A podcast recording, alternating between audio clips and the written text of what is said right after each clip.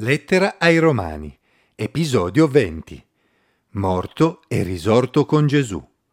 Leggo nella Bibbia, in Romani, al capitolo sei, versetti uno a undici.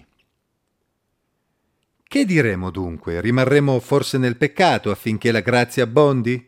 No, di certo, noi che siamo morti al peccato, come vivremmo ancora in esso? O ignorate forse che tutti noi che siamo stati battezzati in Cristo Gesù siamo stati battezzati nella sua morte? Siamo dunque stati sepolti con Lui mediante il battesimo nella sua morte, affinché come Cristo è stato risuscitato dai morti mediante la gloria del Padre, così anche noi camminassimo in novità di vita. Perché se siamo stati totalmente uniti a Lui, in una morte simile alla sua, lo saremo anche in una risurrezione simile alla sua. Sappiamo infatti che il nostro vecchio uomo è stato crocifisso con Lui affinché il corpo del peccato fosse annullato e noi non serviamo più al peccato. Infatti, colui che è morto è libero dal peccato. Ora, se siamo morti con Cristo, crediamo pure che vivremo con Lui, sapendo che Cristo, risuscitato dai morti, non muore più.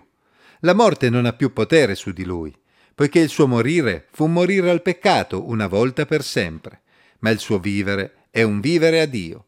E così anche voi fate conto di essere morti al peccato, ma viventi a Dio, in Cristo Gesù. Purtroppo non sono pochi quelli che fraintendono il concetto di grazia da parte di Dio, scambiandolo per una tacita autorizzazione a disubbidire a Dio, anche ai giorni nostri. In sostanza, alcuni pensano che, se la grazia di Dio non ha limiti, si può peccare quanto si vuole, ricordandosi poi di chiedere perdono a Dio, e il gioco è fatto. Questo tipo di ragionamento ignora però una realtà importante, ovvero la trasformazione interiore che avviene in colui che ripone la sua fede in Dio.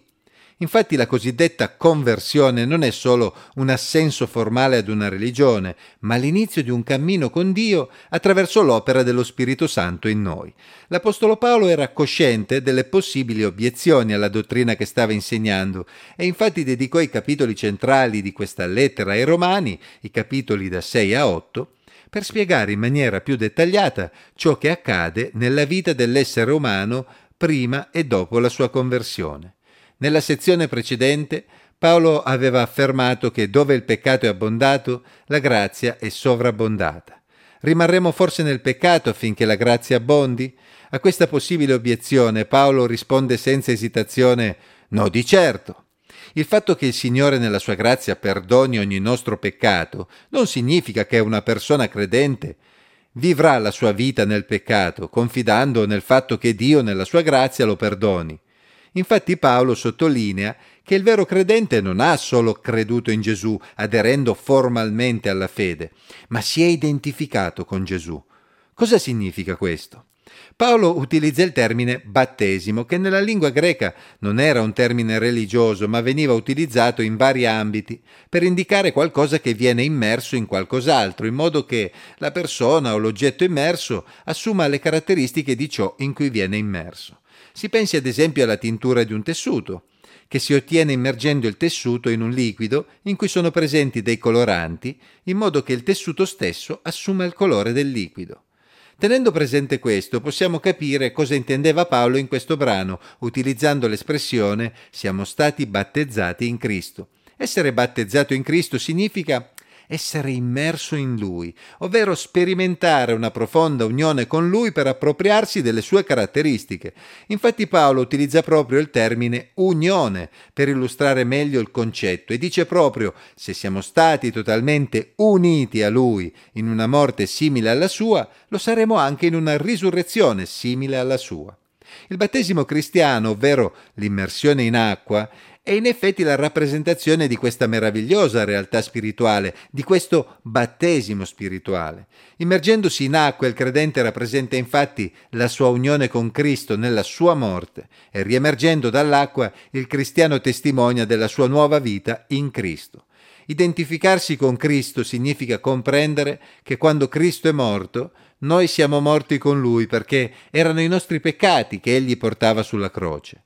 E allo stesso modo come Cristo è stato risuscitato dai morti, anche noi possiamo vivere una nuova vita dal momento della nostra conversione in poi. Paolo spiegherà nei capitoli successivi che è proprio la presenza dello Spirito Santo nel credente a permettergli di vivere questa nuova vita. Per Paolo non ha quindi senso pensare di vivere nel peccato dopo la conversione, dopo l'unione con Cristo.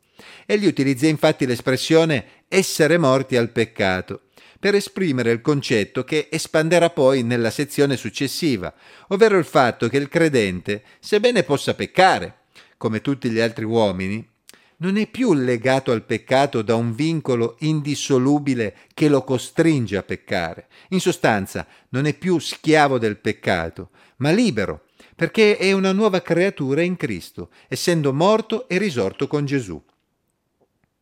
L'identificazione con Gesù, risorto dai morti, non è per Paolo solo un concetto teorico, ma qualcosa che il credente può sperimentare nella vita di tutti i giorni. Infatti Gesù è vivo e la morte non ha più potere su di lui e il credente unito a Cristo può sperimentare la vita di Cristo in lui, che lo libera dal peccato, come Paolo spiegherà meglio nelle sezioni successive. Un cristiano non è quindi solo una persona che crede in Gesù e poi vive come gli pare, ma una persona che si è identificata con Gesù Cristo nella sua morte e nella sua risurrezione e può godere comunione con Gesù ogni giorno, perché Gesù è vivo, è presente nella sua vita.